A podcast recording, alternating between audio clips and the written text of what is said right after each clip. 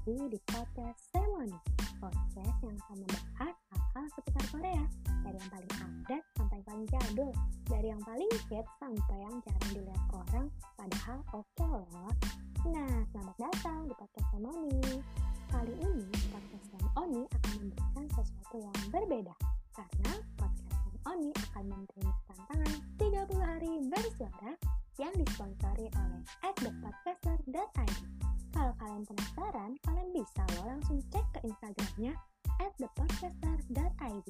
Jadi di tantangan kali ini, podcast Sam Oni akan menemani kalian selama 30 hari ke depan dimulai sejak tanggal 1 Desember. Jadi kalian tidak akan sendirian dalam menutup tahun 2020 karena ada podcast Sam Oni yang akan menemani.